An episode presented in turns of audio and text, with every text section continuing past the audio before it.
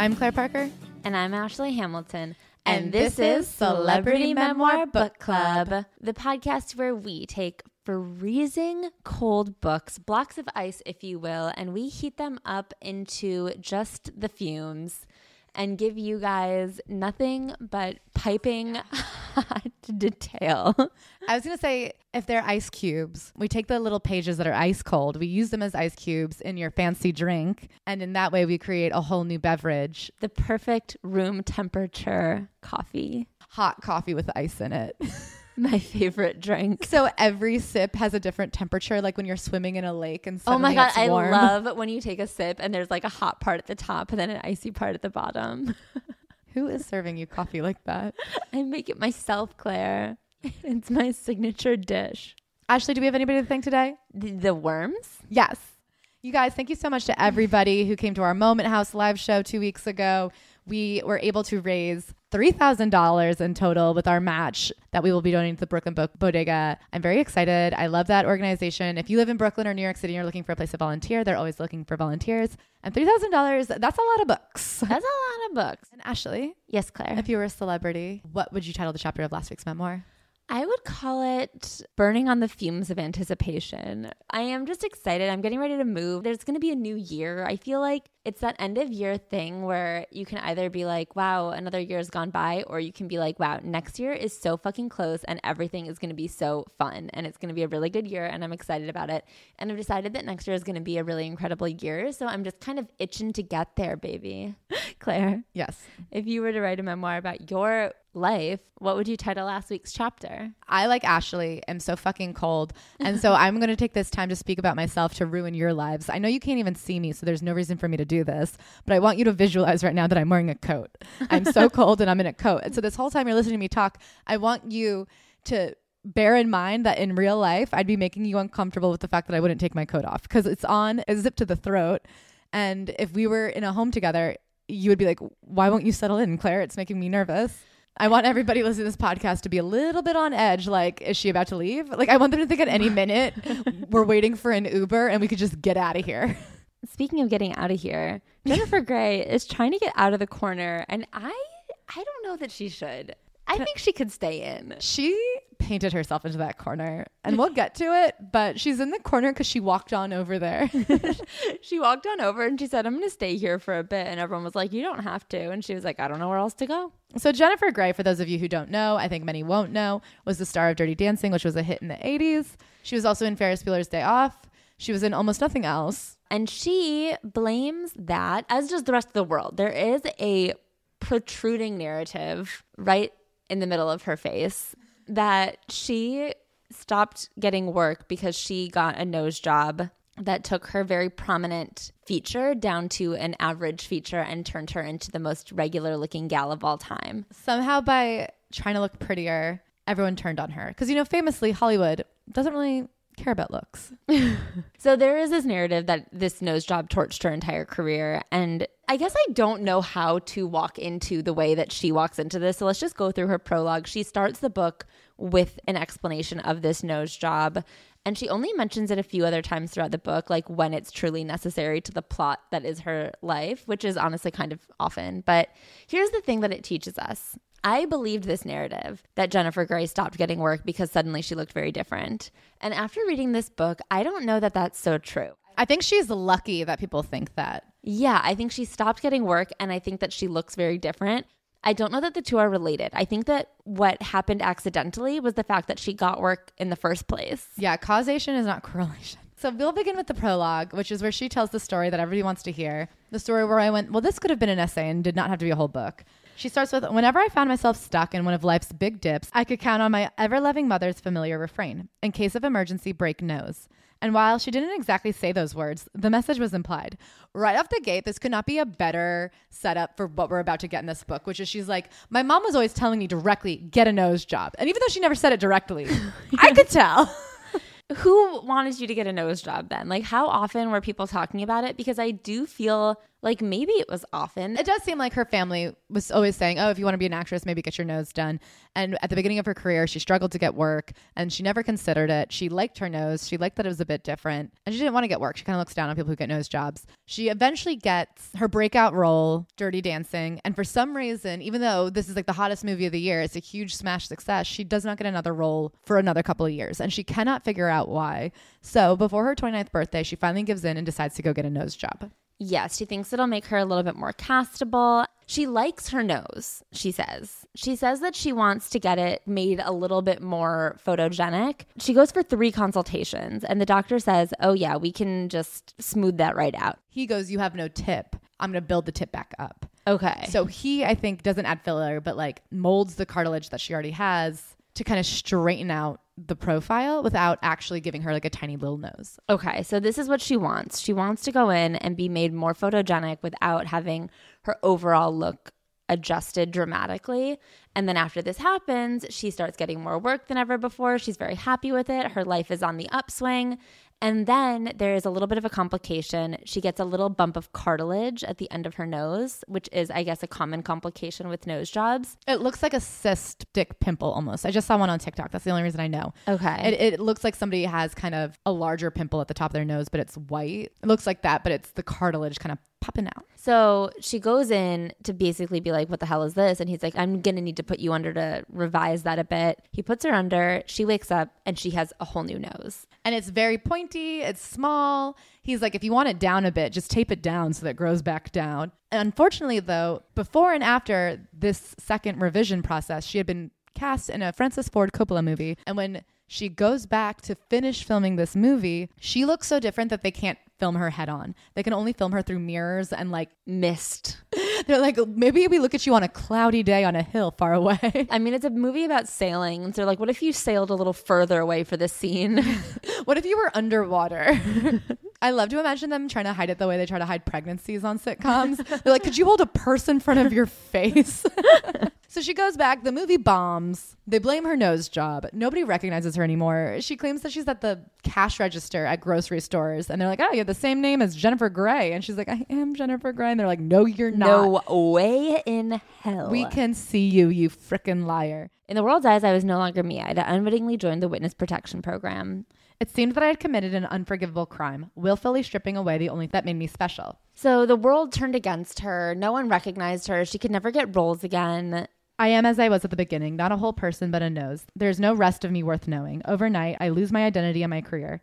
Eventually, this will be one of the single best things that has ever happened to me, but I don't know that yet. I found myself at the entrance of a cave I most feared to enter. Part one. So now we begin, we backtrack. To the beginning of her life. Before she even had a nose, she was just two parents. She was just two people who had already gotten nose jobs the sensible way when they were teens. So she has parents. They were both in showbiz. Her mom was an actress, very beautiful. Her dad was an actor. When they met, they were in their early 20s. They both had careers. However, once they got married and had a kid, his career really took off, and hers very quickly was put not just on the back burner, but in the garbage, I guess. Yeah, she became the primary caretaker pretty immediately, even though they hired full time assistants. They had a live in nanny for quite a while. And Jennifer Grey looks at this like a bad thing. She mentions a few times throughout the book that it was on the mother's side of the family, this was the family legacy to put your wants and needs aside for like the man's life and career. Can I say, we're talking about people who were born in like 1920s. Yeah. and like her mom would have been born in the 1920s. Her grandmother would have been born in the 1800s. She's acting like it's a unique and specific Oedipal curse on her family that the women often become homemakers and the men get to dominate the family. I feel like that was just the general global patriarchal trend. Historically, women have not gotten a good go of it. and her mom had a beautiful life and seemed happy in her life. She talks about the way her mom created a really wonderful and joyous life for them, but she was in just awe of her dad. She loved going to work with her dad. He was in cabaret. She loved watching him just methodically put his makeup on and get ready for a show. It was very ritualistic and exciting for her to observe. So he wins a Tony for Cabaret, and then actually he goes on to win an Oscar for the movie adaptation of Cabaret the year The Godfather came out. And I feel like that's very important to Jennifer Grey for you to know that her dad beat The Godfather. She says, I felt special, if not guilty, that I got what seemed to me the best of my dad. But within the family, my mother, brother, and I were a team. The spokes that sprung from the hub of the wheel that was my dad and his career. So their whole family really revolved around her dad. And she later goes on to say, like, I don't think my mom was aware of what she was signing up for when they got married. I think she had this idea they would be actors together, but very quickly it was like, not only am I the actor, but you have to be the trailing wife. So, for example, her father was constantly going between New York and LA, wherever the work was, and the entire family was consistently expected to just uproot everything in the middle of the school year, in the middle of the week, and go wherever his job was. At the beginning of their marriage, he would take jobs and leave, but very quickly he was like, I can't be alone. Wherever I go, the whole team comes with. Yeah, so they moved a lot throughout her life. We lived extraordinary places among extraordinary and accomplished humans. She mentions the kind of people who were at their parents' dinner parties, and it included Barbara Walters, Jim Dine, Beverly Sills, David. I don't know some of these people. I knew Barbara Walters though, so that was pretty important. There's a lot of name dropping this book. It's very Rob mm. Lowe esque in the way that we're supposed to be super impressed that she just happened to know famous people when she was eight. To me, it's very interesting adjacent, which is completely different than being interesting yourself. I mean, she mentions everything in an interesting adjacent way. It's not just the people. It's not just the people who were there. It's the people who might have been there. At one point, she mentions that JFK Jr. John John was friends with some of her friends in high school, and she like mentions a party, and she's like, he wasn't there, but it was his group of friends. When she's talking about her dance classes, like the way she leads her life, growing up in New York City, she's like, I took dance classes near the Lincoln Center. I took Or even my mom, she studied from the Martha Graham. At one point, she goes to a party and she goes, Sean Penn wasn't there, but he could have been. And you're like, I guess that's true of every party. I mean, Sean Penn's not in our studio right now, but I guess in theory, on a molecular level, he could be. if he was in the room, he'd be in the room. In that sense, all things are possible. In a greater sense, we're all in one room that is this earth. Any of us could be anywhere. And in fact, we are somewhere. Together, we're everywhere all the time at once. His son, her father, was how we set our clocks. It determined how our constellations would move. He was pretty much in charge of where we lived, and his career was in charge of him. But she is obsessed with her family. And so she's raised in this very bohemian way, and she loves being interesting celebrity adjacent. I mean, to go between New York City and LA back in the 70s, I mean, she does a lot of name dropping and town dropping, but she's obsessed with her family. And she said, I had always known that I was born lucky and that I was to feel grateful. I had the best parents, and my parents had the best life. I was raised to believe that art and politics and social justice mattered. Eating healthy foods and eating dinner together mattered. Being a close family mattered. I'd been spared the incomprehensible suffering and deprivation of the less fortunate I'd only heard or read about. We had enough and we would, more than likely, always have enough. So, like we said, she bops back and forth from coast to coast. She lives either in the elite circles in Manhattan or she lives amongst the cool bohemian families in Malibu. So, we read a lot about that lifestyle with Rob Lowe's book. Yeah, it actually reminded me a lot of Rob Lowe. She does this thing throughout the book, though, where you keep waiting for there to be a point and there's all this foreshadowing for things that never come to fruition. So i don't i won't keep you on the edge of your seat but she has these sentences like and became apparent later that saving for the future couldn't hold a candle to my parents desire for living the good life. A sentence like that primes me to think that later there's going to be financial hardship We don't hear about it. why say that it became apparent that my parents didn't save for the future? When does that become apparent? Because you don't mention it later. But there's all these things in this book where she's like, and we were about to find out that this would be the last good summer. And you're like, why? What happened next? And you don't ever mention a bad summer. Like, nothing happens. So then she explains that her dad actually came from a famous Jewish entertaining family. Yeah, big in the Catskills, making their rounds at the, the clubs. I grew up surrounded by this community of legit geniuses, more legends than mortals, and with them loving me like I was their own because they loved my mom and dad. I actually think that that is a really important thing. The fact that she was loved and valued by geniuses because of her proximity to her parents. And I think that she took that in as like her being a part of a club because she was invited, not because she like had to be there because she was a minor. This is an interesting book because I think her image of herself predates the term Nepo baby. Right. I think if someone had just given her that clue, at one point, she really thinks the reason she had problems her whole life is because nobody diagnosed her ADD. And I was like, no, no, no, no. It's because nobody diagnosed your Nepo baby syndrome. and if you just understood that there was no reason for you to have any success at all, that would have answered a lot of your questions. Right. Like your success was not like a hard earned fluke where it's like you worked your ass off to achieve something and then couldn't do it again. It was a thing that you backed into and then couldn't replicate it because you didn't actually care that much.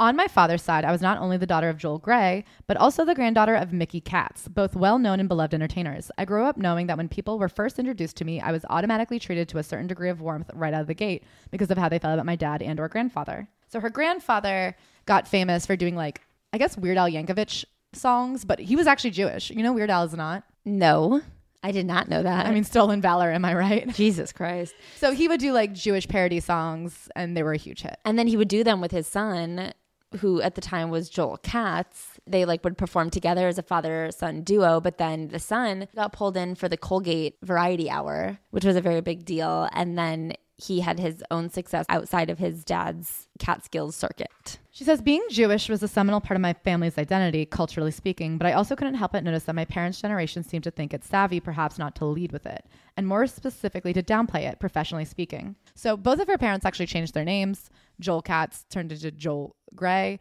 and then her mom named herself Jo Wilder, which is quite a sexy little. It is a very sexy name. And they had both gotten nose jobs as teens. That's like her whole experience of her mom. Is like my mom was beautiful. She wanted to be an actress. She got a nose job and then she was my mom.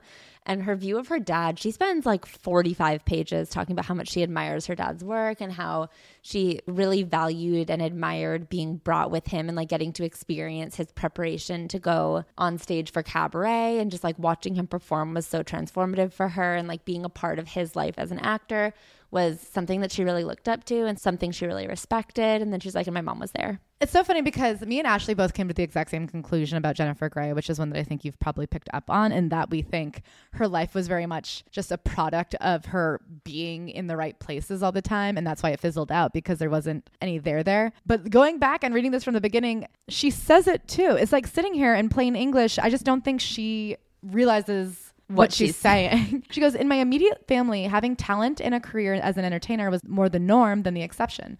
A life lived in the public eye wasn't considered terribly glamorous, it was almost expected.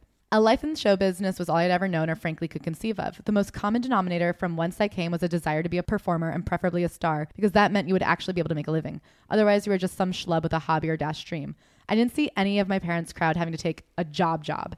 They all seemed to be living their best lives, passionately engaged, fulfilling their calling, which looked like the most fun way to live in the world, creatively alive, making use of all of themselves. Never a dull moment. I didn't know how they did it exactly, but I saw firsthand that it was possible, and I automatically assumed that I would just do the same. She says a few times throughout this book that she never considered any job other than acting. And I think it's because she'd never seen any job other than acting and she wanted to have fun. I think she had this conception. I mean, there is this coastal elitism where you're like doing something artsy and fun and cool is so much better. I mean, who wouldn't want to do something easy and cool and fun as opposed to like grueling and monotonous? Because this is where I think the lie is is that it's easy. She is seeing it as easy. I think as a child, right. She's only with people who have made it. Right. She's only seeing the people who have made it. So she has no concept of the schlubs. I mean, that's the thing overall with the entertainment industry is you only really hear stories from people who've made it. So when people like start pursuing entertainment industry careers, it's because it seems like it's easy and fun and cool and you don't hear the stories from the people who've been grinding it out for 50 years and never made it because you don't know them. Yeah. And then she's living like amongst the people who've made it. So she's seeing firsthand that it can be done and she's not really understanding how it's done because she's not part of those conversations and she wasn't there when they were coming up. She only got birthed into it when it was already working. Also, I think if that's all you know, that's all you know. Right. Like struggle or not, like not everybody who takes a steady office job has a picture perfect life either. But if everyone you knew had an office job, you just be like, well, that's what you do after college. You go to an office job. Right. Whereas if everyone you knew is on Broadway, you're like, well, that's what you do. You just go to Broadway. So that's what I wanted to say is I think that when she talks about how there's nothing she ever imagined for her life other than being an actor, it doesn't have anything to do with having a passion for acting. It has to do with the fact that she's like, well, you grow up and you get a job, and the job is actor. The story passed down to me was that my mother gave up her career when she married my father, and I don't think she signed on believing that was the plan. She told me that early in their marriage, it became clear that it wasn't practical for there to be more than one actor in the family, and that, according to her, my dad, quote, needed it more. I felt her unspoken request for a kind of undivided attention intuited that I somehow owed her that at least which put me in a bit of a jam because it really bugged me. So that's how she feels about her mom. I have to pretend that I love birthday parties because otherwise she'll be sad. Ugh, my mom is so needy because she had to give up everything as demanded by my father, who's perfect. I can't believe my mom is sad that she had to like sacrifice her whole passion just to give me a good life because my dad made her. Anyway, my dad's an angel. Then she has this weird chapter about the nannies in her life. She has this nanny Nellie who then seems to live with her father to this day. And I'm like, she never comes up again. Except for like randomly in the car on the way home from like the Golden Globes. This to me felt like I'm going to call it a bachelorette chapter. I need this person to know they're important in my life. Yeah, so I'll just write them a little chapter. In seventh grade, they moved to Malibu. And then there's just this whole Rob Lowe esque chapter of naming all the people that were their neighbors. It's hard because none of these names mean a thing to me. So, in addition to it already being the type of writing that I'm not riveted by, now she's just name dropping names that have no meaning. The Hagmans, do you guys know who that is? I guess they were in I Dream of Jeannie. I know that that was a show. It still doesn't mean much to me. And she just talks about their bohemian lifestyle. They had a hot tub. You ever heard of one of those? It was cuckoo bananas and they all smoked weed and just did whatever they wanted. So, there was a lot of like nudity and just like overall hippiness happening. And then she tells this story, which is the beginning of her pattern of saying these things. And you're like, draw a conclusion, finish the story. What are you telling me? Because it seems like you're telling me something fucked up. I need you to finish the story. So she talks about one of her neighbor, the Hagman's good friends, was Henry Fonda, who she explains was Jane Fonda's dad's nephew. And you're like, got it, famous person. He comes into the house and he looked like a rock star with bright blue eyes, set about conducting a little experiment with me, demonstrating subtle body energy transfer. He instructed me to sit down on the Persian rug facing him with our legs fully extended, the soles of our feet flexed perpendicular to the floor, only a few inches apart, and he told me to close my eyes, which I did, proving to be worthy of this adult attention. I wanted to feel this mysterious energy, and I could kind of feel a warm surging sensation on the bottom of my feet, along with also feeling unsure I should even be having this interaction with a grown man. But I figured since Peter was like family to Larry, who was my dad's best friend, I shouldn't be so uptight. I needed to loosen up and relax. What happened here? That's the end of the chapter. Then we just go to a different chapter where she played spin the bottle in middle school. And I'm just like, okay, I need you to draw a conclusion here. What happened next? You just like went foot to foot with some strange man. Here's the thing is when you're reading fiction, you're just like, yes, you can say a story and have it have an ambiguous conclusion, and then we can draw that conclusion. But you're a real person, and I need you to tell me how you felt in this moment because I don't want to assume that you were harmed by this person in your life if you're not going to say that. Like, I don't want to say, like, oh, people were hurting you if you don't tell me first. It's very ambiguous. And you're telling me your life story it's not enough to just give me a series of events. You need to be giving me more. Like, what is your conclusion? How did this make you as a person? Are you using this story to give an example of a one off bad thing that happened to you? Or are you using this as an example of like the constant neglect that your lifestyle, your family's lifestyle left you in? It's just, did something else happen? It's just like a weird story. It's just, just some stoner dude was just like, hey, kids, sit on the floor. Do you feel that? Like, it could range from so innocent to so harmful. And I need you to tell me what happened and why you're telling me this. Yeah, I don't feel like it's fair to expect the reader to like put a conclusion on this because of the implications of what every different conclusion could mean. Yes. So then she goes to middle school. They play spin the bottle. She's talking to a friend of hers. They're getting ready to go to this party where it's pretty assured that there's going to be making out happening. And her friend is so nervous. And she's like, Don't be nervous. I kiss a ton. And her friend is like, Who have you kissed? And she was like, I don't know. This is a weird sentence. She says, I'd been busy kissing boys, loads of boys for years. When she asked me point blank who I'd kissed, I racked my brain but couldn't come up with a single name or face. I just assumed I had kissed plenty. I don't know if it was because I'd been exposed to so much coming from a big city. I just felt more worldly. And I don't know if this is weird, but I could have sworn I'd kissed plenty of people. That is weird. Okay. If there's one thing I know for sure, it's that when you're in middle school, that have versus have not been kissed identity is very important. And there's no question about it. And you are very much keeping track of whether or not you have kissed somebody. And so for her to be like, yeah, I kiss all the time. Oh, I guess I haven't. That is weird. So reading a sentence like that two pages after she had this weird interaction with a man, I was like, Am I supposed to draw this conclusion that all these weird things had been happening to you? Like, why are you so unsure of your own physical boundaries this young in life? And like when they've been crossed. I don't know. I feel like to put those two stories back to back, I'm like, she's not a strong writer. And so you don't know what you're supposed to glean from it. Yeah. So then she goes to this party and she kisses a bunch. And that's that she tells this brief interlude about how her mom was very beautiful and took care of herself and was very invested and always looking nice. And we spent one summer in Connecticut. The air was humid and thick. And my mother said, Your brother is beautiful. You are interesting looking. I was 13 years old. I have no recollection of the context or what prompted her assessment, or if I had even ventured to ask her opinion, but I do remember it knocking the wind out of me. I knew my mom loved me, and if she was just stating an unequivocal fact, which it seemed that she was, I certainly don't think that there was ever any conscious malice behind it, but it's almost all I can tell you about that summer. I think it's important to note that her brother was adopted. So she Yes. has this little brother that she doesn't really talk much about throughout the whole book, except for that She says how close they were and how they were like overall a very close knit family. But I don't know. Once she turned 18, she sees them not often. So I think she mm. is trying to constantly say that her mom was disappointed with her not being more beautiful, but it's buried in here. If you were to read the book for yourself, like when you're reading it, these are the things that I highlighted as I went through because I was like, oh, that is a moment, but they're not necessarily weaved in in this obvious pattern.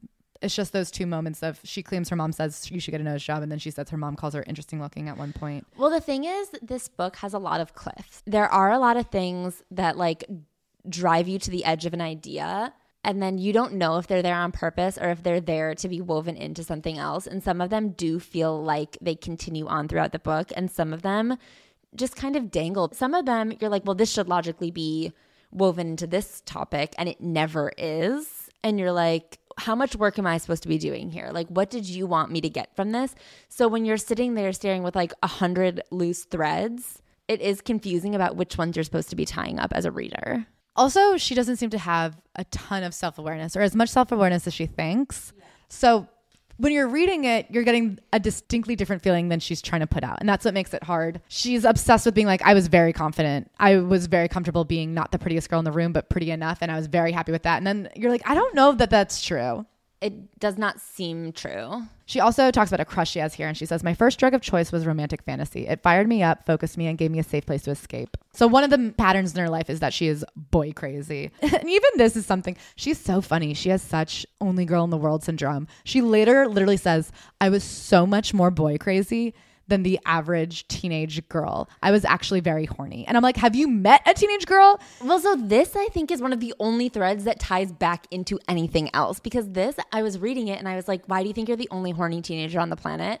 And then because later she starts going to meetings for sex and love addiction, I think she's saying, like, I think I was too horny from day one. And like this led to like an insatiable need to like be in relationships and feel loved. Like she is a serial dater. Like she constantly has a boyfriend from the time she's like 14 to the time she's like 29. And I think that this is the only thing that gets wrapped up into any sort of conclusion.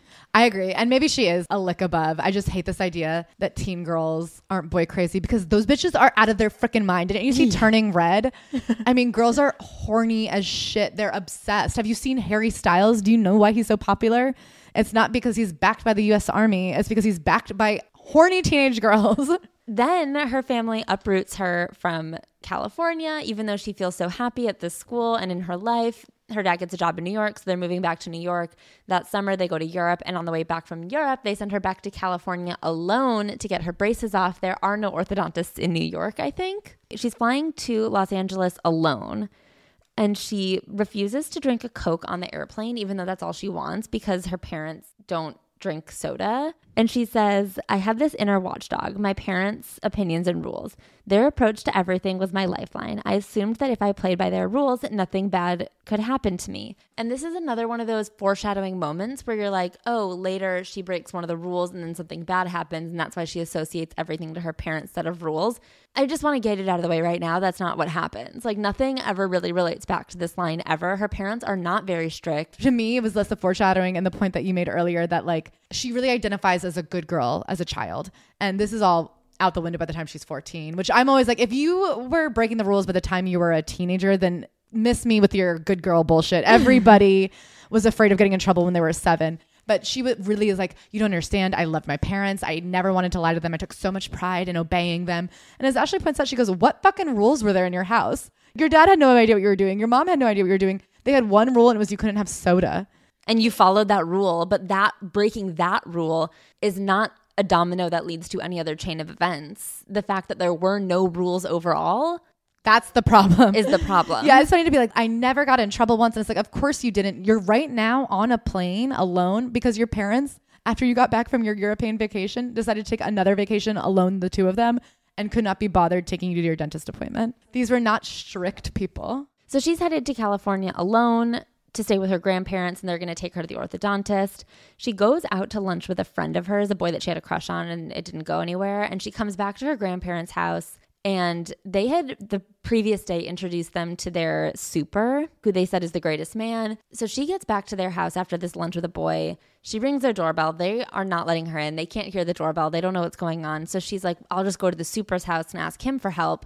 So she goes downstairs and he assaults her. She calls her grandparents and after she gets off the phone, he he pins her arms behind her back and starts kissing her neck. And it's very clear that he will go forward. And she kind of goes into this fight or flight mode where she starts screaming at him and goes, What is wrong with you? Are you fucking kidding me? Is this the only way you can get this? You're pathetic. You can't get someone your own age to have sex with you, so you go after a 14 year old girl. I just hung up the phone. My grandparents are waiting for me upstairs. You're gonna get fired. You're so fucked. Out of fear, he kind of hears her and leaves her alone and she runs out.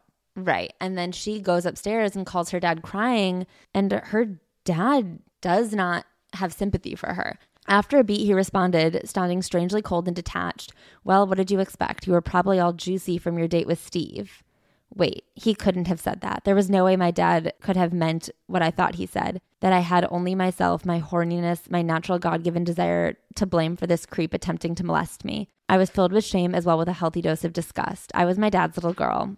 And then her grandparents are like, no, he wouldn't have done that. I don't know why you're making that up. She's constantly talking about how close her family is, how tight knit, how wonderful, how great they are. The first time she's ever needed them for anything, they are not there. There's never been any question in my mind that my grandparents were crazy about me and that my dad loved me beyond words. Yet, how does the psyche reconcile the discrepancies? I felt perhaps I must have been somehow at fault, or else have been mistaken about the entire event. Why else would the people I trusted most in the world disappoint me so profoundly? On another, much deeper level, I had to have made a subconscious mental note. I couldn't ever count on anyone, even if I was in real trouble. And this is like a horrible story, of course. I mean, what the super did to her. And then more importantly, I think the way that her father turned his back on her and the fact that her grandparents didn't believe her and took this random man's side. I mean, it's a really fucked up story, but there never seems to be in the rest of the book an acknowledgement of how this would affect you. Outside of that one line where she goes, I must have made a subconscious recognition that I can't trust anybody. She continues to say, My father and I are so close. My father and I have always been so close. It doesn't seem to create a noticeable notch on their relationship. So then we get into her high school years. They were saucy. She has this line about how her brother, who was adopted, it seems like he had a hard time with their family because they were so anxious. And I don't know, it's unclear what she's trying to say because she doesn't say anything really, but she says, as a little boy, my brother was prescribed Ritalin, and for a while, my mother even hired this older kid as a manny to help him. Maybe there was a family he would have done better with. I can't help but wonder if perhaps another kind of family with a more stable, less chaotic lifestyle, a family that could and would have adapted to him and his needs, might have been a better fit for his sensitive soul. So for a long time, I just assumed that the way our family functioned was no big deal for me. I think I minimized that going to eight different schools, constantly being uprooted, living in six or seven different homes as a kid might have been hard on me. I developed a certain pride in my resilience and adaptability. Wherever we were, whatever the challenge was, I could handle it, I thought. So she really puts a lot of pressure on herself to be her dad's little girl, like to be just like him. And that's obviously why she got into acting in the first place. And I think that instead of saying, okay, this was not like the life for a child. She says this is not the life for that child. I'm fine. Yeah, I don't think any child would benefit from moving a ton and being uprooted constantly. No. I don't think there's one kid that that would be good for. And so she's just telling all these kind of collection of odd stories about her upbringing. The first time she smokes weed is with her dad. She hates it so that I couldn't separate the feeling of being high from the feeling of being high with my dad. What I experienced might have been your garden variety paranoia, but at the time, all I wanted was to get the hell away from him, thinking this is just wrong. She's failing at school. She's at Dalton, which is where J no, not where JFK Jr. went, but where his group of people went. She's doing really badly. She's struggling, having come from this like hippy dippy California school. So she ends up transferring to Eunice. And then she transfers back to Dalton for her junior year. She's just like hopping around. And I think that there is never really an acknowledgement of, as much as it is chaotic, it's also deeply privileged. The fact that you can just like bop in and out of some of the most renowned private schools is not common. In the 70s, I think there was no rules. Maybe. I do think in the like 70s were lawless. She's talking about the way that she's always throughout her entire life been very attracted to gay men and then because she's always going down with her friends to like party in the Bowery and live this very New Yorky childhood with no rules. She says that she and her friends would always go party at these gay bars and said, I didn't fully appreciate why I might have been so attracted to the overt sexuality of gay men or why I resonated so strongly with them. But now I can see that the world they inhabited was where I could let my freak flag fly because I felt distinctly different from girls my age, more highly awake sexually. She also says, For me, my aggressive pursuit had a built in safety net. There was no risk because there was no chance of anything happening between us. But why was I so much more powerfully drawn to them than any straight boy my age? Was it because of the impossibility of my feelings? Or were gay men what I was programmed to be attracted to for some unconscious reason? I don't know. So just put a pin in that. Because I have a gander. I have a Freudian gander. So then she talks about getting her first set of headshots. She says, I never considered becoming anything other than an actor. And I, again, like we've already discussed, I think it's because it was the only job she knew of. I don't think she's ever really interrogated why outside of familiarity. So she wants to become an actor. Her parents are not going to let her start acting until after she's done with high school. That is a rule. One of the only rules they've set is that you cannot begin acting until after high school. But she begs and begs and begs, and so they let her get a commercial agent when she's 15 years old. And I also want to point out that she was not doing theater or any high school acting. She wasn't allowed to take professional acting classes, but she took dance and voice lessons. But as Ashley said, was she forbidden from doing a school play? This is the question to every parent who puts their child to work. If they loved acting so much, was there not a community theater? I'm sure that Dalton had theater. Her parents say, you know what, 15 years old, we're actually going to scratch the 18 rule. We're going to let you get a commercial agent. So she gets a commercial agent and her first set of headshots, which she hates, and writes like a little love letter to her 15 year old self who exists in that headshot. The road ahead was going to be rocky, but also super fun. It's going to take a while, but someday you'll come to understand so much more, feel so much more solid and much more comfortable in her skin. Much more beautiful than she could possibly know, but not in the way she would be able to fathom at the moment, and that it would all be worth it. you had no idea you were going to get a nose job, but you will. Anyway, so now we're going to get into her loss of virginity. I will also say that in addition to the privilege in these pages and like the nepotism, there is like this pompousness about growing up in New York Yeah. that she like does not even try to hide. She's like, "No, I am cooler than you because I grew up adjacent to so many cool things." Well, this whole book is her being like, well, of course my life story is interesting. My friend knew JFK Jr. You're Yeah. going to want to hear this. this line, I think, perfectly encompasses it. She says, the start of a new season often prompted New Yorkers to hit the stores to pick up a few new key pieces to freshen up their winter wardrobes. That's not New York specific. You don't have to be a New York fashion icon to say, it's getting chilly out. Maybe I'll buy a new sweater. Also, this whole little intro is to set up where she meets the guy she loses her virginity to, which is he works in a retail store. And I'm like, we weren't going to question why you were in there. She's like, why was I buying clothes? Because when you're from New York City, you have to understand. The phrase back to school shopping has become so prominent that Old Navy bases their entire year's schedule around it. is that true? I don't know, but they do a lot of back to school ads. So one day she's perusing the merchandise and she saw an extremely cute guy in horn rimmed glasses. I was 15 and a half, but that didn't stop me from brazenly flirting with this guy, clearly well into his 20s. Yikes. So she goes home with him, takes a taxi to his friend's house, has sex with him, never tells him that she was a virgin, even though they dated for a full year. So she dates him, and then she goes on to, in 1976, she was 16 and a half. She starts dating her hairdresser, Vincent Tribbiani, a 24 year old hairdresser and rising star in the magazine editorial world. She also does this whole backstory about how there was this movie Called shampoo, and that's why she was so attracted to her hairdresser. And it's like you could just be attracted to a hairdresser. I guess it was the thing back then. Ladies, if you're from the 80s, call in and let us know if there's a real hot straight men who are hairdressers moment in the 80s. She gets really good haircuts from him, and she does call out that this was really fucked up that she was a teenager dating this adult man. But no one in her life seemed to really think this was a problem. She was like, My parents thought it was a little weird, but he gave them free haircuts, so they were cool with it. She doesn't mention at all that it was weird that she was dating the guy that she met in the sweater store when he was in his 20s and she was 15. This is deeply predatory. And she like mentions that the hairdresser was predatory, but not the first guy. I think she gives the first guy a pass because it sounds like he probably didn't know how old she was. For a year, though, they dated. It never came up. he never said, "Where are you going at 7:30 a.m. with books?" But anyway, so she starts dating this adult man hairdresser and they would party. After school, she would go over to his house. They would do coke, get drunk, go to Studio 54 or the studio as they called it. and then stay out all night, just like doing coke and getting fucked up. And then she would go back to his apartment and shower and go to school. How does such a darling girl growing up with all her earthly needs met, adored by her parents, a girl with so much spunk and moxie, find herself in situations I wouldn't wish on my worst enemy? The adults not on the receiving end of my risky behaviors were, I'm sure, scared for me. My parents didn't really have any idea of the kind of trouble I was up to, and though they weren't thrilled with my current romantic situation, they didn't feel like they had any recourse. This is what's so weird to me about this book and like the lack of true analysis or introspection is when she's like, Isn't it crazy that me with the perfect parents and family ended up in a bad situation? And it's like, Oh, the girl who was moved bi coastally her whole life and seemed to have parents who did not watch her and kind of neglected her ended up in the bad. No, this actually seems exactly like how it would have gone. Yeah. She says, When I try to imagine my own daughter at 16 playing house, essentially living with a grown ass man, doing tons of blow, popping quaaludes, and going to studio, not to mention being lied to, cheated on, and then gifted with various and sundry STDs and unwanted pregnancies, it makes me physically ill.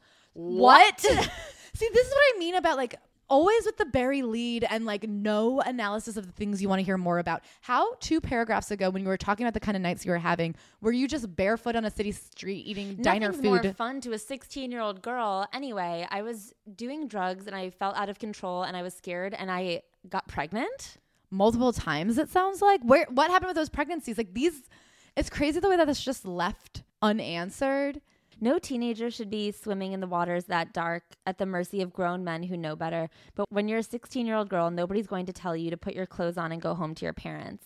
i survived these soul-crushing indecencies by minimizing them dusting off my broken self thinking hey i brought this on myself i thought i could handle some of the gnarliest most messed up shit in retrospect that naivete simply breaks my heart for my younger self i thought of myself as an adult the last thing i wanted to be was a child i guess i just don't understand how she doesn't see her parents fault in this Yes.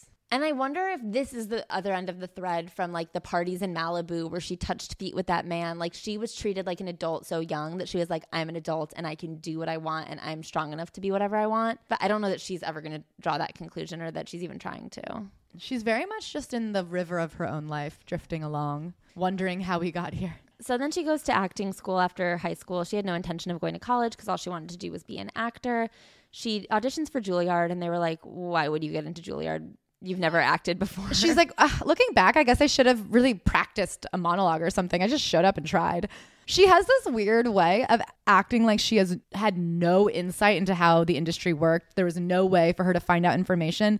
And I'm like, why not just ask anybody? I like weirdly feel like her dad really didn't want her to become an actress. As she gets older and as she starts to pursue acting, her dad, it seems like, becomes a little bit cold towards her. He doesn't offer a lot of encouragement or a lot of information, and it doesn't seem like they talk about her career very much at all. And I think that that's because being an actor made him special in the center of his family unit. And so having another actor in the family, I think separated that and like let her into a world where he had created a separate version of himself. So she ends up going to the neighborhood Playhouse School of Theater, which is actually where her mom went. So her mom went with Steve McQueen. and Meisner was actually there teaching her. Anyway, so she goes. She's the youngest person to ever be accepted. I think this to her is the telltale sign that she truly is talented. She gets in, and as is true of all acting schools, their whole MO is to just break you in fucking half emotionally. It's absolute psychological warfare in there. So they figure out what your number one insecurity is and they attack you for it. For her, it was, Are you spoiled? That I was the daughter of somebody famous preceded me into every room without permission, without having anything to do with me. Always somebody's daughter first, never myself. Was being my dad's daughter the most valuable thing about me? Yes. At the playhouse, my snake of a teacher hissed confidently, looking for his target, my profound and secret stash of shame and worthlessness.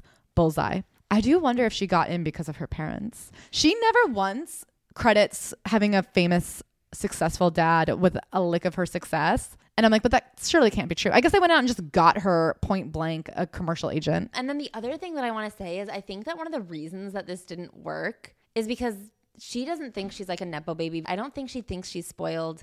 I think she thinks her real insecurity is her face. Well, I think she's insecure about not being recognized as her own person, but I don't think to her that's the same thing as being spoiled. Right. She's like a Kendall Jenner in that she's like, actually, my name holds me back. Yes, literally. She's like, how hard is it to be known as an Oscar winner's daughter? And I don't think ever once in these pages did she ever say. And of course, it was a bit easier for me because I was an Oscar winner's daughter and I knew a lot of people in the industry and I was eating dinner with Barbara Walters when I was five. Anyway, So she graduates from this two year conservatory. She's like, I'm the youngest person to ever graduate. You're not allowed to audition while you're in there. But the minute she gets out, she hits the ground running, auditions for everything, and books nothing. Yes. She also talks about how everyone was kind of worried. So this is where I think her nose comes into play with her family. I don't think that they don't think she's beautiful. I think that they think if she's going to be successful in acting, she needs to look more conventional. And then Meryl Streep becomes famous and she's like, "Wow, finally a golden ray of sunshine to light the way of a weird nose gang." She was everything my, po- my parents hoped I'd be. This Meryl had a prominent nose. I could barely notice her brilliance, barely be wowed by her seemingly infinite range. I couldn't see that she was the second coming. All I saw was that beautiful, aquiline, prominent nose. Wow, finally someone was successful in spite of having a less conventional nose, and all I could see was the nose. She then tells this wild story about when she was 20, she dated this 38 year old French billionaire who invited her down to Rio in Brazil for Christmas. And she goes and she gets all coked out and kind of like loses her mind and starts crying because he brings Gilda Radner. And then Gilda Radner is mean to her. And then it turns out Gilda Radner was there to like fuck her boyfriend and left. Was there to fuck the billionaire, but also had a boyfriend. And so then Jennifer Grey's like, please don't be mad at me, Gilda Radner. You can have the billionaire. And Gilda Radner's like, I honestly don't know why I'm here. I kind of feel like the subtext is Gilda Radner is like, I didn't know he'd be fucking a 20 year old. That like gave me the ick. Yeah, I think this was the beginning of a pattern of her having absolutely crystal clear signs that she was being cheated on or she was the side chick and just not picking up on it. It seems like this billionaire invited a lot of people down to Brazil for Christmas and only her and Gilda were dumb enough to come and only she was stupid enough to stay. yeah. So now she gets into her acting career. Her first gig is she becomes a understudy for some hot play that Kevin Bacon is in. She also says the reason she was the understudy is because the characters were a popular girl and a weird girl, and she was too weird to be the popular girl, but too pretty to be the weird girl. So she was cast as the understudy for both. And this is, I think, her acknowledging how bad she is at acting. without recognizing. She's saying how bad she is at acting. Right, without knowing that she's bad at acting. Because I don't think being the popular girl or the weird girl is a look. I think it's a vibe. And the fact that she cannot have that vibe is bad acting. I mean, if you look at me, Mia Thermopolis, anybody can look any way. Anyone can look any way. The other thing is, if you're on a Broadway stage, you don't have a, to have a perfectly symmetrical face. They just say you're beautiful. People are far away. They don't know. If you just act beautiful, you can be beautiful. So she has her first acting gig as the understudy for both of the female leads, actually. And the night that she finally gets to go on and play somebody, She has like a full on mental breakdown. in this haze of adrenaline overload, I had my first out of body experience. Years later, I would understand this to be a kind of panic attack, a dissociative state that you feel when you've gone suddenly mad, where everything looks distorted and unfamiliar. At one point, I remember looking down at these strange, unfamiliar white shorts and wondering whose legs those were. She doesn't say it here, but later in the book, she refers to this moment as the day she swore off doing live acting or theater work. And I'm just like, okay, what did you think you were doing here? It is so fucking crazy that she has no interest in acting and she can't hack it. so in her auditions, she is not good enough for the role. They cast her as the understudy. When she gets on, she realizes that she cannot act in front of people, but she still continues to pursue acting. And so then someone asked her to come in as a favor because for this Francis Ford Coppola movie, they're doing some table reads and someone couldn't make it, so she's filling in in like the table read in the rehearsals and then someone else ends up dropping out and she gets cast in the movie as like a smaller role and she's on set for ages i guess francis ford coppola shoots in the least efficient way possible and then when the movie comes out she's in like a second of it There's also a lot of reasons why her scenes weren't that good. Well, it had been a really long day. Her scene was last. Her scene partner, Nick Cage, left without reading with her. Like, there's always a reason why it wasn't as good as it should have been. yeah and so then they see the movie she's barely in it and she like is asking her dad for a compliment and he like can't give her one because i think she's just really bad in it But also, that's mean of her dad.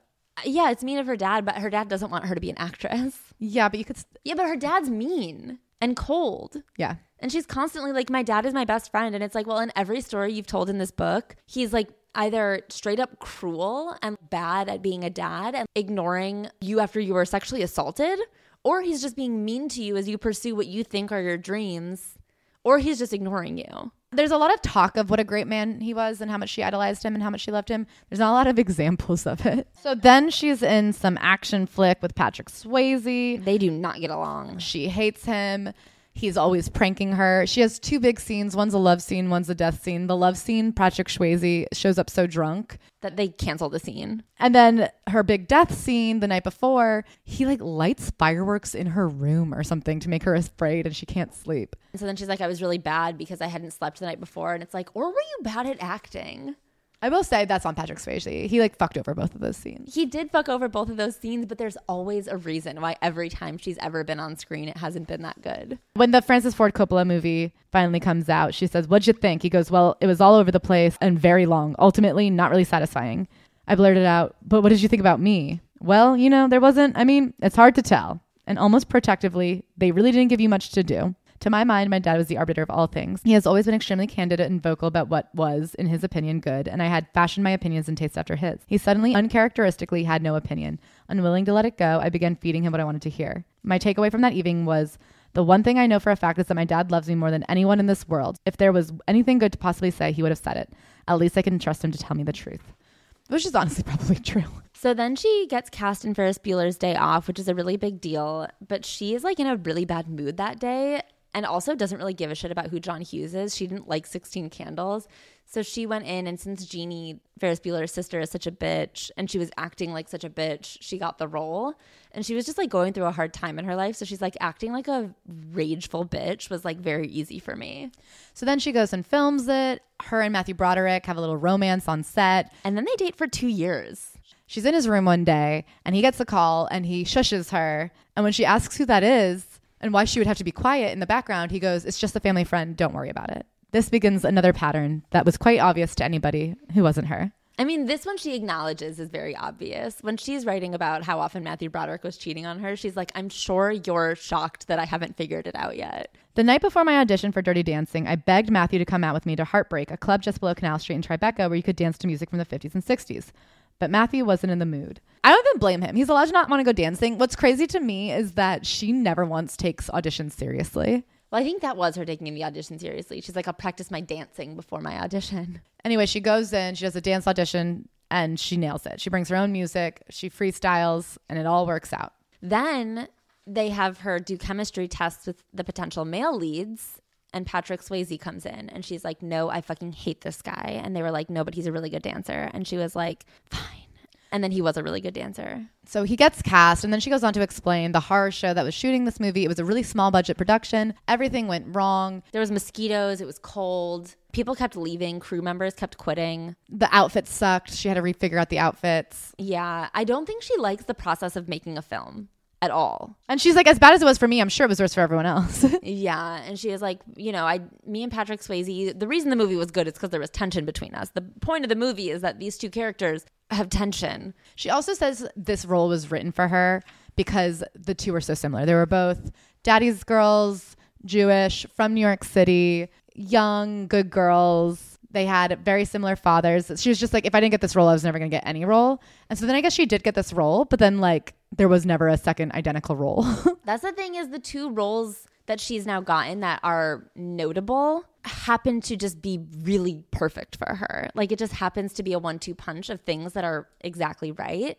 It doesn't seem like she wowed anybody with her ability to transform into a character. She's not a vessel. So there's a sex scene in the film, and she had already said no nudity, which to her meant no nipples, no butt crack. She goes to shoot it, and she wanted to keep her underwear on because they're under the sheets, and they insist that she has to take it off and she was very nervous. And so she tries to explain how she reclaims control and power in this situation. And instead of talking about the way she claims control and power, she kind of uses it as a way to give advice to younger actors that I think is really bad advice. And I think it's fair to say, like, this was my mental gymnastics in this situation. I don't like the way she says, and you should do this too. The scene wasn't happening to me, it was happening for me. I'd make it a good thing, a very good thing. The more they watched, the more I'd get off on it. So that's what I did. Whenever young actresses ask me about shooting love scenes, I basically tell them just turn yourself on, do whatever it takes to feel you're in the power position because you are. No one's taking anything from you that you don't want to give. I don't know if that's true. I think the whole problem with sex scenes in movies is that very often things are being taken from actresses that they do not want to give. Like in this scene, she wanted to keep her underwear on. They said, no, you can't. Now they have intimacy coordinators. They have people whose job it is is to be on set and make sure the actor and actress in the scene are comfortable. I don't think saying like you're the only one looking out for yourself, so get yours is right. It just doesn't even make sense to me. I don't understand what it is that she's advocating for. She's advocating for like gaslighting yourself into thinking you're in control. She then ends it with talking about how she wishes she could see Patrick Swayze one more time to tell him, like, I'm sorry for how judgmental I was and not accepting you for yourself. And you were the perfect partner for me. And the success we had obviously was because of both of us. And so thank you for your position. We then go a bit back in time and she talks about going home for her brother's high school graduation. And she talks about this memory where they brought a photographer to take photos of all of them and everybody was in a bad mood. You know, kids those age, they're grumpy. And they're all like, why do we have to take all these happy family photos? Blah, blah, blah. And it turns out it's because the very next day she goes to see her mom and her mom just says, I just can't do it anymore. They never really quarreled or not that I had witnessed. They were so similar. They would say almost the same words to me on separate occasions. They liked and referenced the same things. They echoed each other's every thought. They were joined at the fucking hip. They had been married for 24 years. As I was growing up, it had never occurred to me that they would get divorced. But when I heard the words, I can't do it anymore, somewhere deep within me, I understood exactly what she meant. She was tired of being Mrs. Joel Grey. She was making a last ditch effort to reclaim herself. She even says just before, my parents' style was probably more my dad's vision, but because they had been married so long, their partnership so enduring, their sensibility in lockstep, it was hard to tell where one of them ended and the other began. It's like she's always talking about how similar her parents are, and then having these like little almost realizations that her mom never got to discover who she was. In the meantime, she's dating Matthew Broderick, who is constantly cheating on her. She tells a story about going to visit him on some film set, and the day before she's supposed to visit, he's like, Don't come. My co star is obsessed with me, and she says she'll quit if you show up. And she's like, Bizarre. I'll go anyway. And she shows up. She's talking about having pizza with her roommate, being like, What do you think he means when he says don't come? Why would he say don't come? What do you what do you think is the context? I mean, the running thread throughout the relationship is he's constantly cheating on her on these movies, which makes sense because he cheated with her on a movie. But so then she flashes back to in New York. I guess Matthew and his mom Patsy are very very close. She's a actress and a playwright, and she's from New York City, and she looks down on the big Hollywood hubbaloo or whatever. Like she thinks she's better than everybody. I don't know. For some reason, she's always calling her looking for Matthew, even though Matthew doesn't live with his mom. So she calls the mom and the mom is like in horrible pain. She's a widow, so she's by herself. And so Jennifer runs over to try to help her. They're chatting for a little bit. And then finally she goes, Well, your dad's gay. I kind of laugh it off and correct her. No, um, he's not. He's gay, she said. He actually isn't. But then her frustration seemed to focus her. How can you not know your dad's gay? He's always been. Everybody knows but you and your mom, but it's not her fault. It was like a sniper attack. And she's like, Why is she doing this to me? Does she just hate that I'm dating Matthew? She must be wanting to make me mad and make me leave. What a fucking bitch. So then she calls her parents, and her dad sits down with her, her brother, and Nellie, who was their nanny. And she just goes, We had a conversation. I don't remember what the conversation was about, but I remember when I asked Nellie later about it, she just goes, I know that your brother had a harder time with it than you did. And you're reading this book being like, Okay, what was the conversation? Like, she never says what the conversation was about, which I find odd. And you can assume what the conversation was about. But she won't say it. And then she goes, My dad's sexual preference, or anyone's for that matter, is not for me to understand or define. I think her dad has defined it. Humans are complicated and sexuality is shrouded in mystery for many of us. And so you're reading this going, okay, so like maybe he was, who knows? Everything's a spectrum. And then she goes down and says, Many years later, by penning a memoir, Master of Ceremonies, my dad came out at the age of 82. From that book, I learned that after confessing a homosexual relationship to his parents at the age of 16, his mother turned to him and said, You disgust me. From his point of view, being an openly gay man in the 50s would have rendered his desires to have a family of his own and become a successful actor impossibilities. Her dad has since come out explicitly. And for some reason, she's just like, who's to say what he is? And then she goes on to be like, he still says that my mother is the love of his life. So who can really say what his sexuality is? And it's like, well, him, he said he was gay. It's very odd the way she handles this subject because it seems like she has not yet come to terms with it. And now, scooching back to when she says, it's odd that I'm always attracted to gay men, you're like, maybe not. Are these threads connected to you? Because they're connecting for me. She currently attends meetings for sex and love addiction.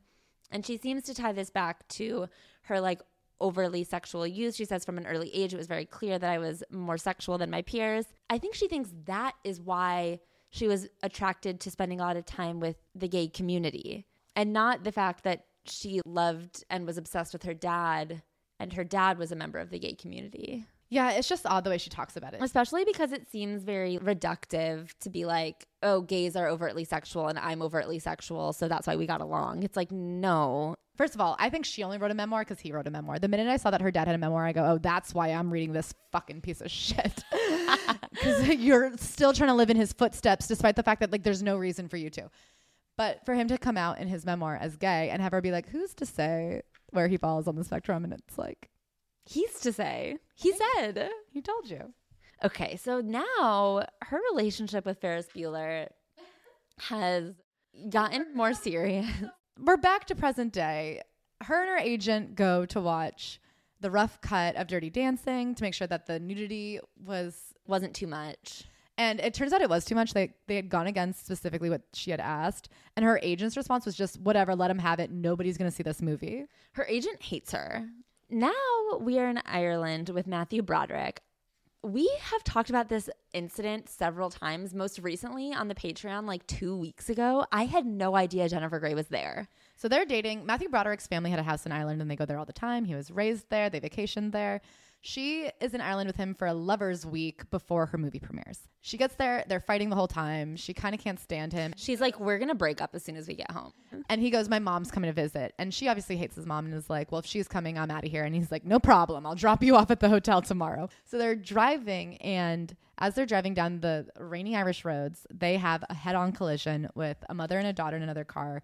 The car flips. He's like strapped in there. She is okay. She's able to get out. Of course, she withstands whiplash and a lot of. Yeah, she eventually finds out that she had very serious whiplash, but it doesn't affect her so much for like another couple of years. His leg completely snaps. He has a couple other injuries. She's like trying to manage the situation, trying to like find someone to help them. She's like running up the road looking for help and trying to get Matthew out of the car. Somehow she doesn't realize that there was another car involved.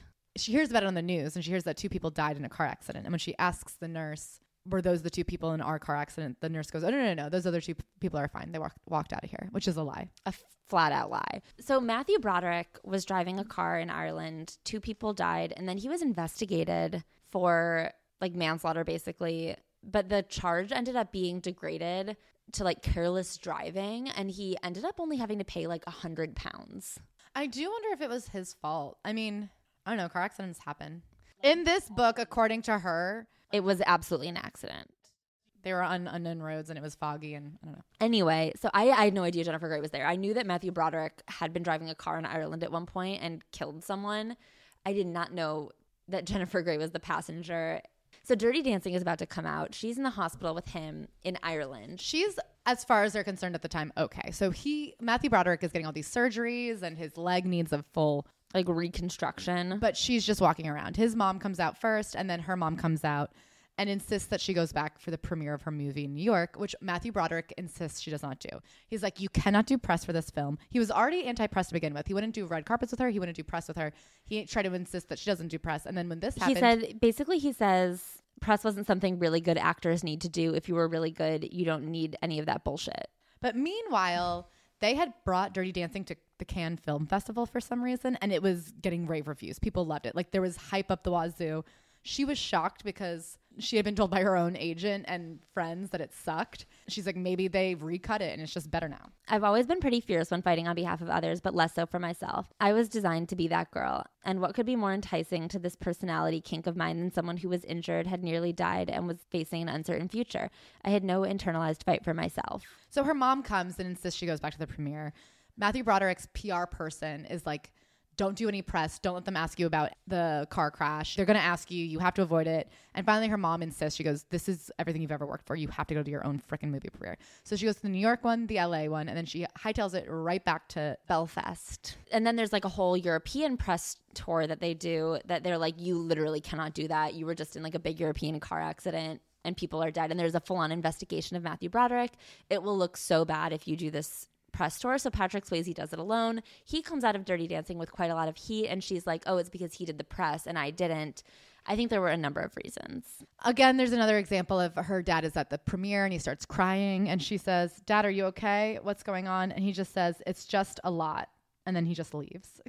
So she doesn't have a press person for this. And a PR person is somebody that she herself would have had to pay for out of pocket. And she looks back, and one of her big regrets is that she didn't have anybody helping her do PR. So she's showing up to the red carpets with clothes she bought at stores. She's not doing any of the interviews. She's not doing really any of the press outside of what's being handed to her by the movie. Meanwhile, Patrick Swayze is like going on talk shows and he has a full time press person by his side helping elevate his status. So he's not just walking out of the movie with heat by coincidence because people like him more. He's walking out of this movie with heat because he has someone pulling the strings. And this is somebody that's worked with him his, his whole career. Meanwhile, Jennifer's like, I wish anybody had given me the advice to get a PR person. I wish somebody had said you should just borrow money or do it. If I could go back in time and tell myself. And I'm just like, where was anybody? Like you grew up in show business. No How one did told you? you? Know? Nobody from the movie told you. And not only did she not know, but like she's sitting here going, well, Patrick Swayze has it. And for some reason, she just chose not to do it for herself. If your co star visibly has a PR person working for them, at some point she must have said, Should I get one too? And she just chose not to. Do you know what I mean? She's acting like there was no way for her to get this information. Yeah. So she goes back to the hospital and she's telling Matthew about all the great reviews she's gotten. He's like, Don't tell me about that. I don't want to hear about it. He's very unsupportive. They go back to New York. He's recovering. She says that when things were good, they were good, and when they were awful, they were awful. So it, it feels like they were in just a deeply toxic relationship where I feel like anyone in that type of relationship is always like, when things were good, they were good, but when they were bad, they were bad. And it's like things should never be as bad as they were when they were bad. I obviously believe her, and I think I'm sure he was a huge douchebag control freak. But I think part of why she was in it was because she doesn't want to be an actor. You know what I mean? She really, I think, in these couple of chapters, makes Matthew Broderick the reason her career never took off. Like she was unable to capitalize on the success of Dirty Dancing because he wouldn't let her do press. But it's also like it's not his fault she didn't have a PR person. But then once he's out of the picture. It's not like things change. I think Right. Well, because she believes that once he's out of the picture, the heat from Dirty Dancing died down, even though that wasn't true. So she says, in the months after Dirty Dancing, it seemed like everyone wanted to see me for their project, but something was off or out of alignment. Even though I was hurting for cash, I was turning down jobs I was being offered out of fear, fear of not being a good enough actress to overcome subpar material. And when I had an exciting audition for something A list, I either didn't prepare adequately or got super close to getting it, which happened a lot, but for some reason it didn't make the cut. See, like you can't blame Matthew Yeah. Broderick for that. You know what I mean? I really do think that She talks a lot about how after Dirty Dancing, she would go for these big meetings with big directors and never show up well rested or prepared. And it's like, well, that's why your career didn't go anywhere. so she ends up taking some play, even though she had sworn off plays. And who should be her co-star but Madonna, who was in the midst of a very high-profile split from her husband Sean Penn. So she becomes close with Madonna. Then she and Matthew Broderick break up because he's definitely cheating on her. Holly Hunt. Wait, with Helen Hunt. Oh, she's cheating on with Helen Hunt. Is that one of those stories where she's at dinner with Helen Hunt, goes home, calls Matthew. He's not there. She calls him every half hour until 7:30 a.m. At which point she goes to his apartment. He's not there. When she finally hears from him, he's like, "I was at breakfast with my sister," and she was like, "Really? At 6 a.m.?" Mm-hmm. And then when she breaks into his apartment, she finds a photo of Helen so they finally break up. She has a birthday party thrown for her by Madonna, who gets Alec Baldwin to come because that was Jennifer Grey's current crush. He brought actually his brother, Billy Baldwin. So she starts dating Billy Baldwin for a bit. And then a couple months later, Matthew Broderick just like shows up at her door, actually at the door of her therapist's office. Yeah, he comes into town and goes, Where are you? And she goes, I'm going to therapy. Bye, loser. And then he shows up and there. And he proposes. And she doesn't really know what to do. So she just like gets engaged to him for a little bit and then is like, never mind. After they break up for real this time, she just flees to Los Angeles to sleep at her mom's apartment for a little while. And there, two weeks later, her agent is like, There's this guy, Johnny Depp, that I want you to go on a blind date with. And she's like, I don't think I should be dating right now. And she was like, I guess I don't really care. I want to sign him as a client. And so I need you to be nice to him. So she goes on a date with Johnny Depp. And within two weeks, she and Johnny Depp are engaged. And he's so nice and charming and cool and sweet and smart and perfect. And they love the same cigarettes and they love the same Native American style blankets. And then, would you believe it? Very quickly, he becomes insane. He's working in Vancouver. He's very angry. He's flying home all the time to yell at her and be like, What were you doing while I was gone? She's not working at all. She's just like fucking hanging out, living in a house that he bought. She made only $50,000 from Dirty Dancing and then she doesn't get another role. So she's low key broke. High key. High key broke, living with Johnny Depp. Finally, he just stops kind of responding to her. So one day he comes back to LA. They're in a hotel together. He goes to a meeting and just never comes back. And it's like hours and hours. And then she just leaves a note saying, like, I'm done. And she goes home. And then shortly after that, she's sitting with her mom at a diner. And her mom's like, you know, it's easier for Michelle Pfeiffer to get roles because she is just like more photogenic than you. And she's like, okay, I'm to go get a nose job. So this is the context that's missing from the intro chapter. At this point, she's had two engagements. she is just like spiraling. She's not getting roles. She was engaged to Matthew Broderick and Johnny Depp within the same month. So she is involved in a car accident where people die. She goes to this big movie premiere that's supposed to be her breakout moment, but she's so traumatized from this accident that she's not even taking in any of it. And then she like kind of lets her career just slip away. She has two engagements. She's, And a lot of her reason she lets her career slip away is anytime something good happens, Matthew Broderick won't let her do it. So he won't let her have the same agent as him. She gets hired by Mike Nichols to be in a movie, and he goes, No, that's my director. You can't be in it. And she's like, Okay. So anything she does get, she turns down. Anything that is like an opportunity that she should pursue harder, she kind of just doesn't even try that hard at. And then she has these two failed engagements with like lunatics. So And then she decides to get a nose job because she's having a bad couple of years. The day before my 29th birthday, I cut the cord from Tracy Jacobs, who was her agent, who was like not getting her anything after Dirty Dancing and was Johnny Depp's agent. I signed with Madonna's agent and I broke off my engagement with Johnny nine months after we met. Then she goes to get the nose job. two days later. So you cannot tell me that this was some resolute choice she made solemnly because her career required it. She was spiraling. She was spiraling. And the thing is, this whole idea that, like, the quote from her mom is, You really should go do your nose. It's too competitive out there. It's much harder to photograph you than a Michelle Pfeiffer. It just is. If you want a career, make it easier for them. The thing is, if you want a career, another way to make it easier for them is to like show up, to be prepared, to like try in these To meetings. accept roles that are being offered to you. right. She had psyched herself out. She had psyched herself out. She it wasn't the nose, it was the fact that she didn't want to be an actor. So then she has this rock bottom moment where she's always wanted to be on the Johnny Carson show. The first time she tries to be on it, she does this pre interview and they basically tell her, You're not ready. And she didn't realize that people went in with scripted bits. She thought she could just go in and be candid, which is stupid. And if she had a PR person, they would have helped her. Why didn't her dad tell her this is what it's like to be on Carson? He'd been on Carson. She says after her pre interview where they don't accept her, she says, Maybe I was just not as funny or interesting as I thought I was. Literally, you're not. or prepared or hardworking. So a year later, she does finally get a PR person who works on like one off basis and they get her a second go at it. And luckily, she's coming prepared with all these interesting life stories because she's been engaged to Matthew Broderick and Johnny Depp, who's like a hot to trot little guy. Yeah. And so she talks about these two engagements, and they're like, Oh, you're in. So then she goes, and on the way there, she's like sick to her stomach, thinking that she's going to sell herself out, talking about her personal life. And she doesn't know how to get out of it. And she's so stressed, and she hasn't eaten, and she's blacking out, and she drinks alcohol.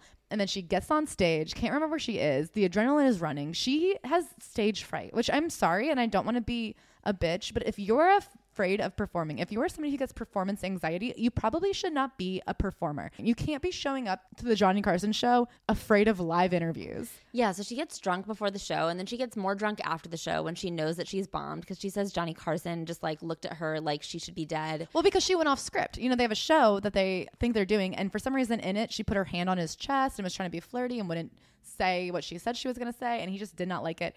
So then they cut to commercial. and When they come back, she's just sitting there crying. She says she just cried the whole show, and then she had a fucking spiraled. Obviously, I would spiral too if I was drunk and cried on live TV. I would for sure spiral. But how did this happen? I mean, I feel like when you're from a showbiz family, like, how did no one sit down and say, like, this is what to expect on Carson? A little bit before this had happened, someone was like, you should come to these meetings that I go to where we talk about sex and relationship addiction. And she was like, interesting, okay. And so then she starts going to these meetings and she has a sponsor. And after this Carson incident, she calls her sponsor and is like, I just had the worst fucking night. I got so drunk. And the sponsor is like, How often are you doing that? And then they're like, Maybe you should go to drug and alcohol meetings too. And she's like, I'm not an alcoholic, but when I think about it, I have not been sober for a single minute since I was 14. And she had always been using weed, alcohol, Valium, Xanax, Coke, like anything she needed throughout the day. She was just highs and lows, highs and lows were completely externally pharmaceutically controlled. Yes. So she starts going to those meetings as well, and she gets sober just in time for her 30th birthday. She says her life becomes a lot better, but then she just skips to be like, and then I was 40. Yeah, she's like, the thing is, if your life gets better when you stop drinking, you should keep not drinking. And I think she finds herself, but it does not seem like she then flourished. She said, I'd been raised to believe that if you study with the best, work your ass off, stay true to yourself, and when you get that big break, and you eventually will because you're talented and hardworking, you'll have the career you've always wanted, the life you've always wanted. I'd never considered being anything other than an actor. I had that singleness of focus. I'd closed off all the exits, had no backup plan. And to be as the female lead in a movie as big as Dirty Dancing and never get a seriously good gig after that, It felt like I'd been dumped on my head by a business I had entrusted as the arbiter of my value. There's a couple things in here I would question. Perhaps their connection to me as an actress or as baby was inextricably linked to my physical imperfection. So she's talking about all this in the context of like she had everything she wanted, but because of her nose job, she was then essentially blacklisted. I mean, I'm sorry. People get plastic surgery. People look different. People age. They still get roles if they're good at acting. Or even if they keep trying. yeah. Really, this is a story of someone who did not want to be a part of the game. She didn't want to keep having to audition. She didn't want to keep dealing with rejection. She didn't want to keep dealing with performance. She didn't think she could do it. I mean, the fact that after Dirty Dancing, she turned down certain roles because she didn't think she was a good enough actor to work with some of the material she was given, she just didn't like acting. I mean, even the fact I thought that she was going out and partying the day before auditions, like it was not a priority. No. She wanted a fun life. She didn't want to work hard at a craft. At some point, she meets a man who's writing a sitcom and she ends up playing herself for two roles. And she says that got her back in LA. And then she writes the scariest line I've ever seen in my life. The next thing I knew, I was 40 years old. So, if you guys remember, just the other day she turned 30.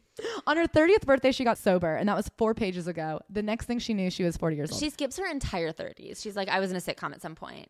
That's as it. somebody who has just turned 30, as two people in our early 30s that I think look towards this decade as something exciting because we've worked through our 20s and we have a direction and we can't wait to put our foot to the pedal and see where we go next. The idea that an entire decade could just be summed up in a sentence is so nerve wracking. Also, what happens when she turns 40? She realizes she wants the baby, the guy she's dating, she gets pregnant with. No. She realizes she wants a baby and she's dating like guys who are 15 years younger than her. And she's like, I can't do this. So she starts dating very intentionally to find someone she can have a baby with. She meets a guy that she kind of likes and is like, I can't have sex with you because I'm trying to have a baby right now. And he was like, I'll have a baby with you. Yeah, so they just have a baby. And then they spend 20 years married. What I find interesting about this book is, and we'll get to it, we're right at the end, honestly. The whole conclusion is about like women writing their own stories and empowering themselves and doing what they want and not being stuck in these age old cycles. And meanwhile, she's written the story of her life and it only talks about the ways in which she related to men. It seems like in her 30s, she didn't have a serious relationship or there wasn't an important relationship then. And so she skips it. The 30s, which presumably is when she gets sober and starts discovering these things about herself, not a word. She literally goes from being obsessed with her dad to her first boyfriend to her hairdresser boyfriend to Matthew Broderick to Johnny Depp. Johnny Depp, and then there's a decade that she does not mention, and then she has a baby with the man she marries. Where's the journey of finding self? I guess I don't know that she ever found it. So then the rest of this book is about how she loves being a mother and she loves spending time with her kid. I'd had a taste of being pretty famous, and for me, it wasn't so hot. I'd also made money in fits and starts, and that didn't do it for me either. I'd gotten jobs that I liked and jobs that I loved. As an actor, if you're really lucky, once in a blue moon, you get a gig that's pure happiness. But that's pretty rare. Or that's just been my experience so far. To compare her experience of, with like the craft of acting to like a Viola Davis, a Molly Shannon, even Busy Phillips was like, I loved auditions because it allowed, it was acting and I got to at least do the thing I loved. She doesn't give a shit. She just, it was the life she was accustomed to. When she has this baby, she honestly loves it. And she says she loves being a stay at home mom, but I wonder if Ashley thinks she really just loves having an excuse for why she's not trying anymore. And she's like, the minute I had this And. I don't, I just want to say, I don't think being a stay at home mom means you're not trying. I think that she, this, I think Jennifer Grey was a directionless person who only knew two things, and that was being a mother, which is what her mom did, or being an actor, which is what her dad did. And being an actor, she was obviously not cut out for it. She had panic attacks when she was trying to be an actor. Yeah, and I think she was failing. And so it was a nice relief for her to be like, oh, no, no, no, I, I quit. to be like i'm actually just like wanting to spend time with my child i don't want the life of an actor where you're constantly like leaving for months at a time i want to be with my kid i think when she turned 30 she could be like oh i had to quit acting because no one recognized me because of my nose and now at 40 she was like why haven't i resumed acting it's because i'm a mother So she ends up marrying this man. His name is Clark Gregg. He wrote What Lies Beneath. He's also th- the star of Did you New ever watch- Adventures of Old Christine. Of course I watched. i loved new adventures of old christine and i recognized him immediately they get together. They have this baby. She's so happy. She does Dancing with the Stars, as every memoirist does. Shockingly, she wins. She wants to quit a ton because she has a lot of back problems from the car accident that results in surgery, but she perseveres. Her daughter is like, please don't quit, mom. Just do one thing for yourself. And she's like, got it. her husband goes, I've never seen you happier than when you did that. She also includes the Dancing with the Stars parts that she could be like, my best friend was there every week to cheer me on. You may have heard of her, Jamie Lee Curtis. Do you know a really funny thing? If you look at the book jacket and they have like little credits, um, author paragraphs, copyright, whatever, front jacket concept by Jamie Lee Curtis. It's just a picture of her. She had the concept of a photo. Yeah. And here's the thing winning Dancing with the Stars, incredible. I've, we've heard from all of them. It's a very hard feat. I actually had no idea she won. I couldn't believe she won. But that was in 2010. and then she ends this book and it's like, see, I got myself back. And uh, I just needed to prove to myself that I could. And I'm like, that was 12 years ago. I mean, nothing has happened since she turned 30, it seems. Except for that she got divorced. Yeah, but she doesn't talk about that really. She has No. like one sentence being like, "We spent 19 good years together." That's pretty impressive, and it is. I think a 19 year relationship is really impressive, but there's no information about like I don't know. It's very odd. I came from a long line of women who became mothers and wives at the expense of the career they wanted. The stories my mother's mother told was I didn't get to be a pianist.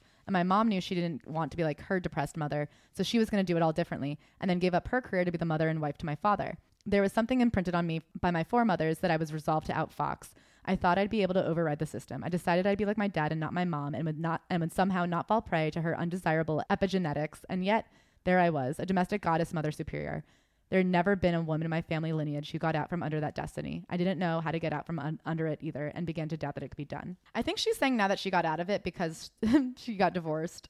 I mean, this book is 330 pages. She turns 30 on page 271, and she's currently, I think, 50. She's in her 60s. She's in her okay. That's a lot of book. It ends with I've become willing to tell the truth in the second half of my life like I never had before. There's an exhilarating relief in my willingness to face my fear of the unknown. The second half of her life, she's telling the truth. She didn't tell us anything. I've relinquished the dollhouse's destination as container of the dream, and it's really all the unknown all the time now. It's the wild, wild west, baby, with no illusion of the known, the plan, the way it's supposed to look or be. And my excitement about adventure, along with my limitless ability to fantasize myself, is now officially unbridled. I don't know. Fi- final thoughts, Ashley? I guess I have always known of Jennifer Grey as Ferris Bueller's older sister and the actress who got a nose job and then didn't do anything else. And I really wanted to read this book being like, oh no, there's so much more to her. And I, I can't say there is. Yeah, she really is interesting adjacent. She's somebody who was born into a life full of intrigue and potential and promise and creativity where somebody could have flourished.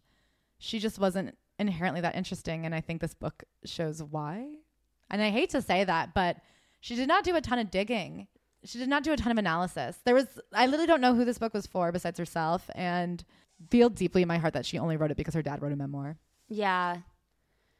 Anyway. I want her to figure out what she likes. I think the problem is that she only knew of two things. And I think that she never discovered what her passions are. And I want her to find them. Like I she's I guess I don't even care if she finds them. I like know it. I'm like, she's doing fine. If I could give passion to one person in the world, it wouldn't be Jennifer Grey. When did she make money? What was what money was she living on in her 30s? she says she did a Dr. Pepper commercial when she was like 23, and the money would just show up randomly all the time her whole life. I mean, she did a couple of things. She was in two seasons of a sitcom, but we don't know because she really talks about it. But I think there's always something here, something there. I feel like she lived off of men a lot, honestly. And she doesn't ever explicitly say it, but she says a ton that she never had any money. She never made that much money. Interesting. Jamie Lee Curtis is footing the bill. Jamie Lee Curtis has money. Yogurt money. Those poopy yogurt. Ew. Okay. Ashley, what are we talking about on the Patreon this week? I don't know, man. Okay. well, be there, be square. We love you so much. And I would like to give a hearty thank you to our five star reviewers, VLaw96. Whatever you say is the law.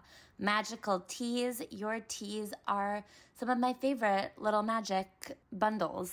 Barbie Q523, thank you for bringing that sauce. Alice TM, I am trademarking this review for you because it should be uh, in a museum.